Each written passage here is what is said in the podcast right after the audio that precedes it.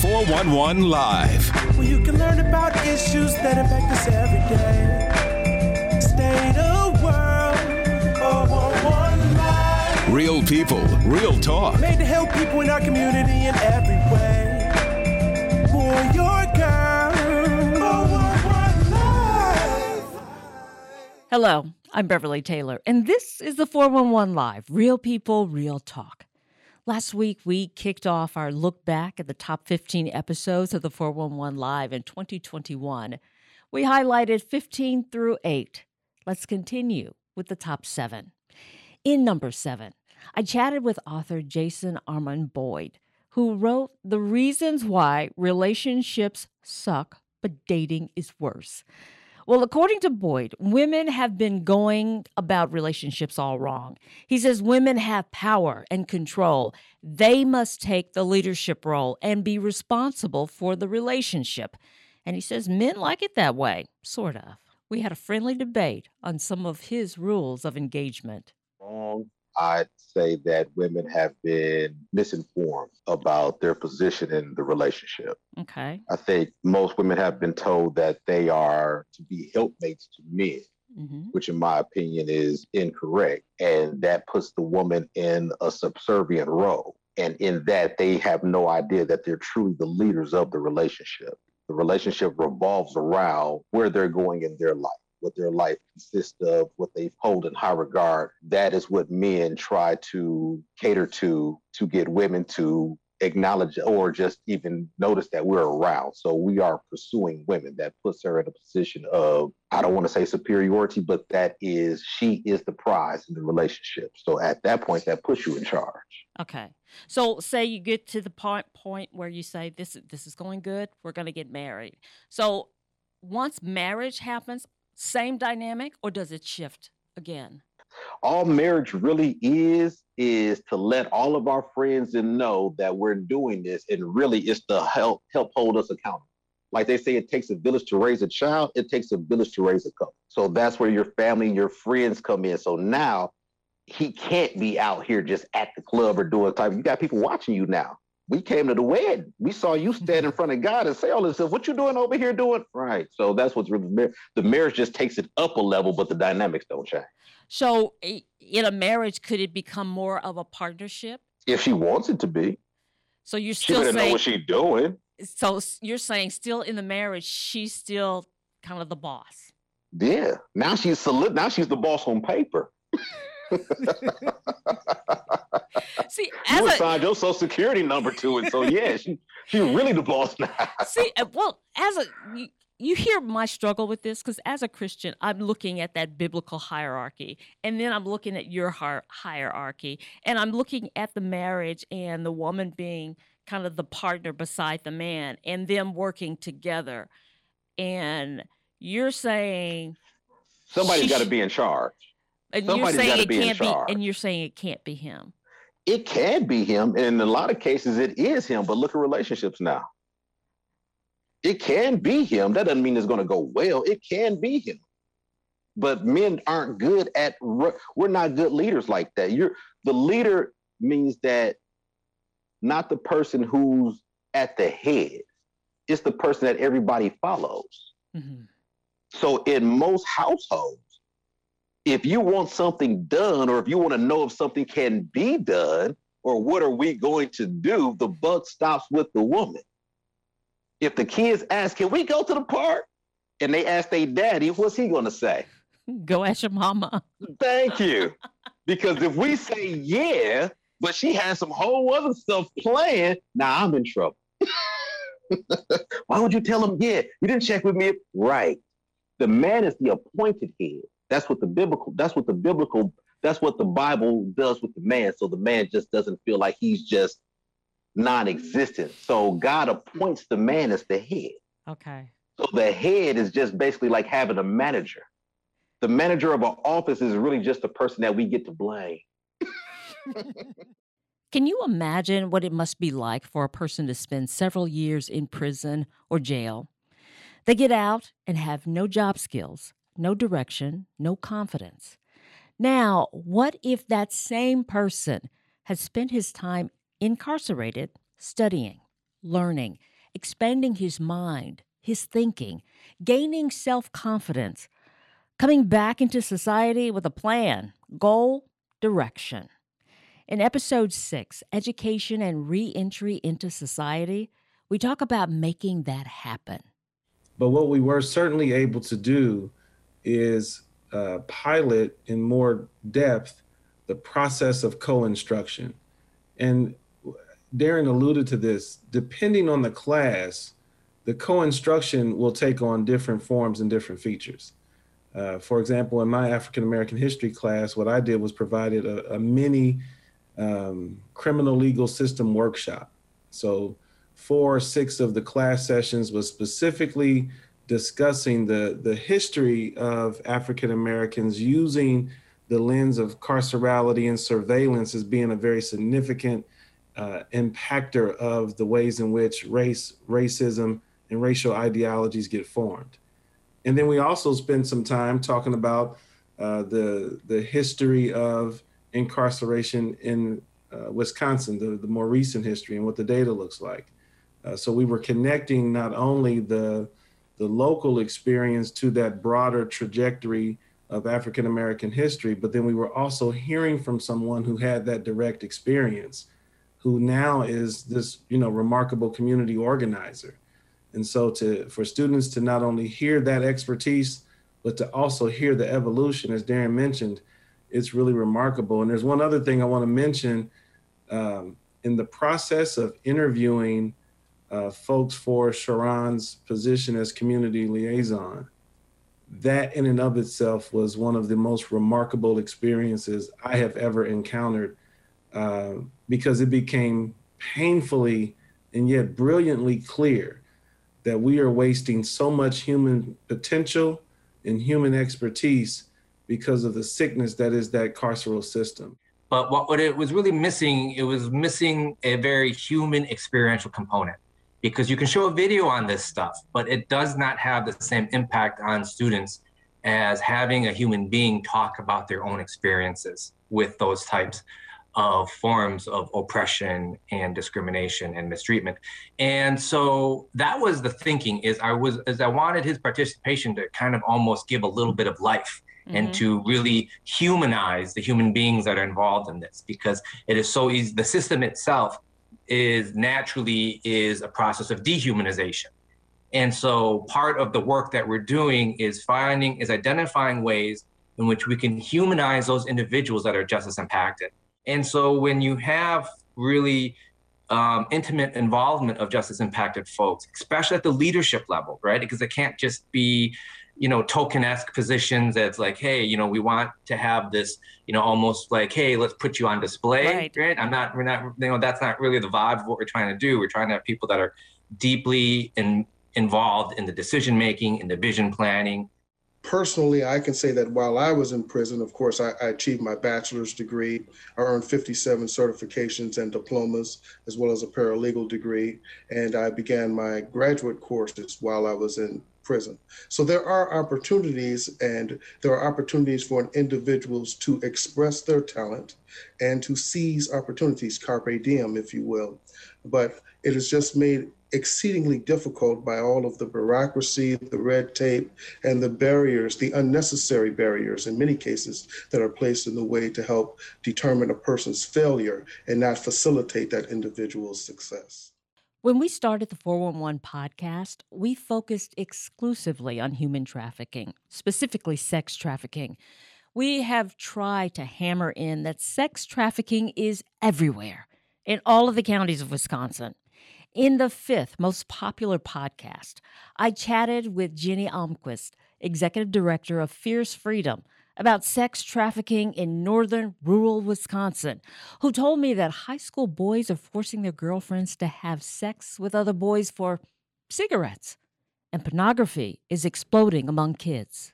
You know, I think it's easy for all of us to think of sex trafficking as it kind of falls into some pretty normal, uh, normalized way of thinking, either being prostitution or um, it could be being taken, kidnapped, mm-hmm. and then sold into um, the industry.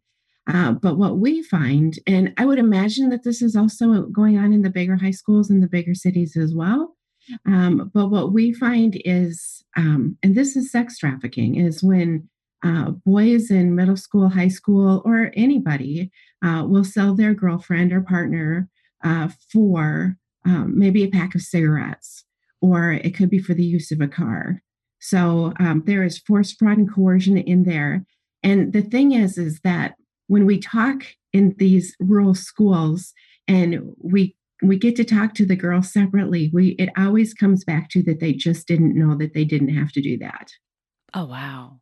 Well, we want that is a goal of ours. I mean, we really we want to really hit on the human part of it. Mm-hmm. You know, um, it's really easy to go in and talk about statistics and um, all of the the big and broad um, ideas of what human trafficking is, but we really want to want to talk to these young people and let them know that that um, they were created with a purpose. They are their lives are worthwhile. They have a say in what happens to their bodies, and it's just crazy to me that um, so many people just, especially the girls, just they don't know that they don't have to participate in that yeah. if they don't want to. Mm-hmm. He spoke as um, he was a buyer and he a sex buyer, and he was arrested. Um, and he he went to jail. He went through the whole process. He went through. This was down in the state of Texas, mm-hmm. um, and they actually have programming um, while you're on probation, and they have a lot of really great things in in place. Anyway, um, we met with him and talked to him, and uh, just kind of wondered if he would come up and talk to our organization and in our area uh, if we got an audience together that would really hear his perspective of how are we going to fight human sex trafficking from the angle of really uh, fighting demand. Mm-hmm. and i thought how else can you do that very effectively um, other than having somebody who's already walked through it and his own experiences? Because we tell a lot of stories. And so to hear him talk about how um, from him watching porn and more porn. And it was actually over many years that his appetite increased more and more. And his arrest came years into this when he went to go uh, buy an underage girl for sex. And it was actually a sting. And, you know, he'll say that was the best day of his life because wow. he wasn't actually able to um, go through with that. Uh, and it's been a huge journey for him. But we are so proud to have him on staff because um, not only is he a voice to this, but he's also able to talk to a lot of the young men and men in our community who are struggling with porn. And we know that it's not just men, it's women as well. Right. But of course, he has um, he has a really solid voice and uh, the ability to speak to people who are struggling with this and he's able to to really tell them the consequences that are in front of them um, if they don't take steps to bring healing in their own lives. Number four Kaukauna and king the exchange of black and white students in wisconsin. That was such a pleasure to do. It was a conversation with my friend and former tv colleague joanne williams she is finishing up a documentary about a controversial play that included two very different schools of Wisconsin one white, one black, collaborating on the play's production in 1966. And get this it required a student exchange. There was a teacher at Kaukauna High School, Thomas Schaefer, who wanted his students to have a broader view of the world. So, to do that, he was going to have them perform the play. The play he chose was in White America. That's the title of the play. Mm-hmm. And it's the history of African Americans from slavery to civil rights. But in Kaukauna, there are no Black people. So he and another teacher at Kaukauna High School came up with this exchange, uh, incorporating a teacher from Rufus King High School, Ruth Thomas. And kids from Kaukauna went, um, kids from King first went up to Kaukauna and they lived with families for a month and they did the play. And then kids from Kaukauna came down to Milwaukee and lived with families for a month, and they did the play. This all happened in 1966 play. He wanted to bring kids together and get to know each other through the vehicle of the play. Now, the play is highly controversial It was highly controversial in 1966. It's highly controversial now. Mm. And the playwright who wrote it in 1963, when I interviewed him for this film that I'm doing, I asked him what he thought had changed in America since he wrote the play. And he said, not much. Oh wow. So I talked to the to the mother of one of the Milwaukee Exchange students who's black, and I asked her, "Did you? What did you hear from your friends when you said you were going to have this white girl living in your house?" And she said, "Well, some of them thought it was kind of different, but she said she turned out to be just like any of her other kids. So she said, "Come on in." And the exchange was over. Uh, it happened in February and March of '66. Some of those parents of both communities maintained relationships. In fact, the family of one of the students went up to Kaukauna for a, for a barbecue and a picnic that summer, and they kept in touch with each other for several years. So it was it was taking a risk on both sides, mm-hmm. but they were willing to take it because they thought this would be a good experience for their kids, and they turned out to be right. Wow. And the play itself is not a, a fiction. It's all fact. Mhm. It's all true. It's all diary entries and Senate testimonies and um, witness testimonies, um, conversations between slaveholders and enslaved people, conversations between uh, Frederick Douglass and the President of the United States. So this is all fact. Mhm. And the kids that did this performance, uh, the ones at Rufus King, had to do some research before they played these characters. So they learned a lot about the history of the United States that they had never heard of before. From all the students I've talked to and, their- and their sister, and their relatives, there was very little um, pushback. Mhm. There were some minor incidents, uh, but there was nothing big. And for the most part, everything went well, That's good to hear. which was which is the surprising part of this story. You would think that in 1966, black kids and white kids living in each other's homes, this would be shocking and revolutionary and probably cause problems. Right. It didn't. Number three is the episode on housing moratorium. Remember the beginning of the pandemic when schools went viral and moms were leaving their jobs to stay home with their children if they hadn't already been laid off? How do you pay your rent when no money is coming in? The housing moratorium kicked in, then feared to expire, then extended, and then expired.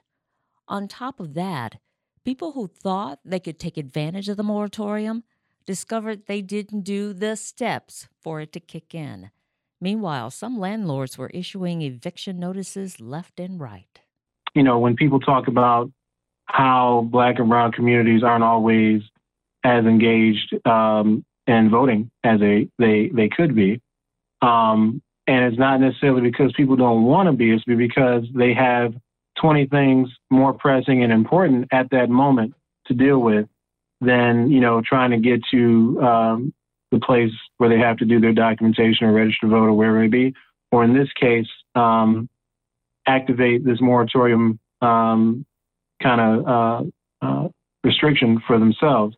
You know, if they are in a position where they have lost their income or can't pay rent, um, you know, how likely is it that this person is also not uh, rationing and or has canceled whatever internet connection they might have um, to be able to, to to do anything? Like if food is up here, internet is going to be way down here. And so um, to even assume that a person has access to that, um, you know, it's it's one of those things that uh, kind of like white privilege, um, but otherwise privilege, economic privilege, it blinds you, and you don't even see those types of possibilities because that's not your life. um, people are just seeing this data, but our folks in our community are living this data, right? Right. So we so we are we are seeing that every day and how it plays out.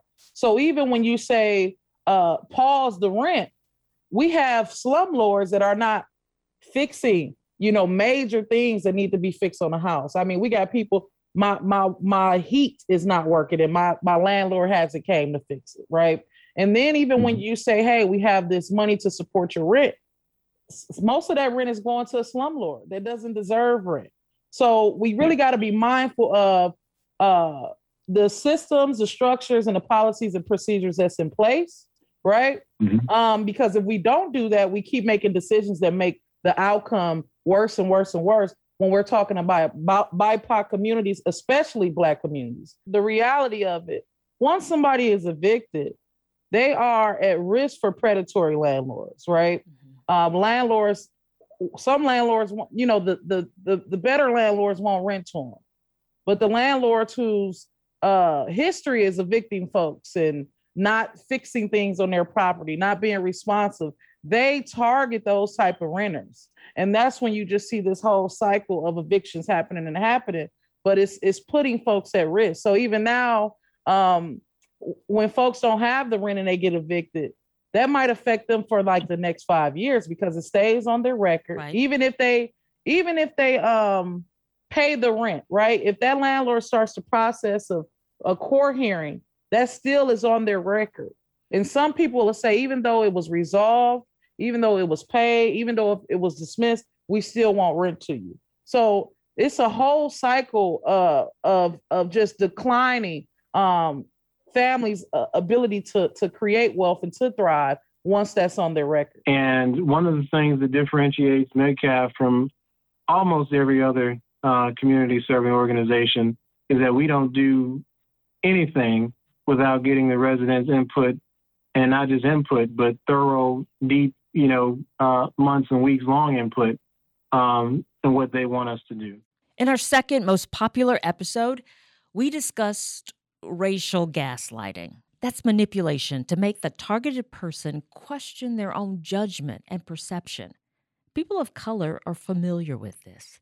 You hear comments such as, racism doesn't exist anymore, or you're being overly sensitive, or I don't see color. Professors Angelique Davis and Rose Ernst discuss their extensive study of gaslighting and how to handle it. Yeah, so I can give some examples mm-hmm. um, that I think a lot of, particularly people of color, right, as targets of racial gaslighting can relate to. So, for example, think of the trope of the angry Black woman, for example, right?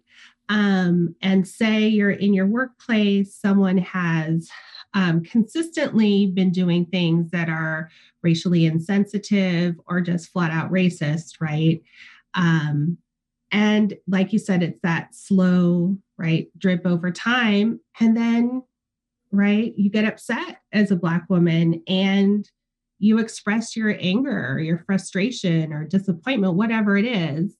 And the response being, oh, you're too sensitive. Mm-hmm. Or, you know, if you just calm down and we could have a rational conversation, right? When you have every reason and it's very rational for you to be upset about this. So that would be an example of gaslighting, right? If white folks speak up, let's say there is a meeting where racial gaslighting is targeting folks of color and they say, hold on a minute, uh, wait just a second.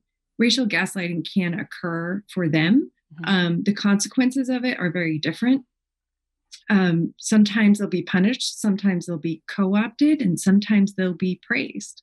But the purpose is really to keep them isolated and keep them contained from doing any more activity.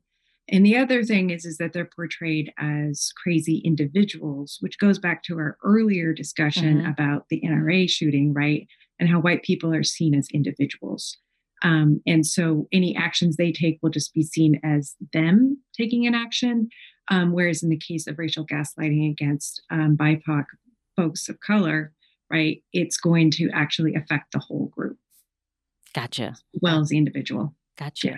What we've tried to do is name it so that you can identify what it is, decide, right, how you want to respond, or if you even want to respond. Sometimes you don't want to respond. And move on, right? Instead of getting tied up in all of the diversion that happens, these diversionary tactics of gaslighting that take you away from the work you're trying to do, say the uh, objectives, social justice, or otherwise that you're trying to meet. Yeah. And our most popular episode of 2021 was healing from traumatic experiences and emotional eating. My guest, Bridget Wilder, has an amazing story. She got married young, they had 10 children, and then her husband, the breadwinner of the family, suddenly died. She and her children were homeless, but she got a job, went back to school, got a degree, and lost 170 pounds. And now she helps people with emotional eating and weight loss. Yes, so my degree is a science degree with the emphasis on dietetics. And I also have a minor degree in psychology. So I infused the two in my program to navigate all of these things that I do in relation to nutrition. I was an imbalanced emotional eater. Mm.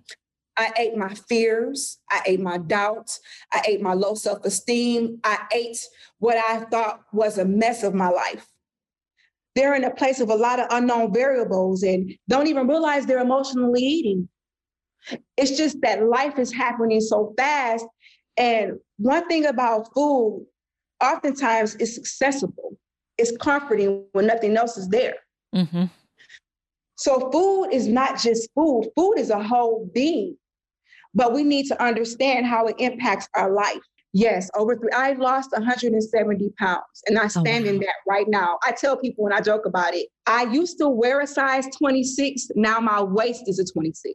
Oh, man. And I worked for that.